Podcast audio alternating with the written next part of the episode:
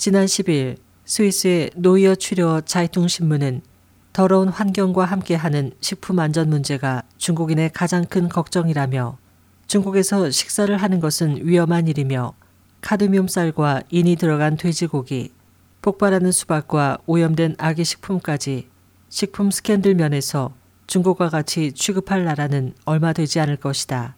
그러나 지난주 중국 자체 기준에 의한 것이지만 그래도 과분한 면이 있다고 지적했습니다. 보도에 따르면 지난주 암을 유발할 수 있는 폐유를 모아 대규모로 판매한 폐유 사건 주범이 집행유예 사형을 선고받았습니다. 신문은 이것은 중국에서 결코 사건이 아니라며 여러 사례를 들었습니다. 우한대 통계에 따르면 2010년 10%의 음식이 폐유로 훈제 만든 것입니다. 지난 13일 광저우에서는 연못의 더러운 물을 장기간 양고기에 주입해 무게를 늘린 일당이 붙잡혔습니다.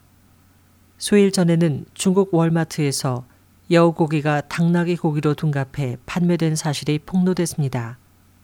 신문은 자주 폭로되는 식품 스캔들은 식품 안전 문제나 환경 오염 문제와 더불어 중국 민중이 가장 근심하고 있는 문제라고 전했습니다.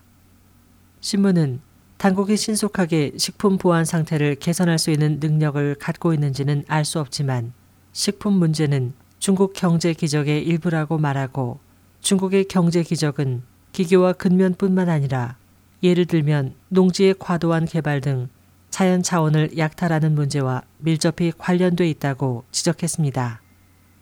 SOG 희망지성 곽지연입니다.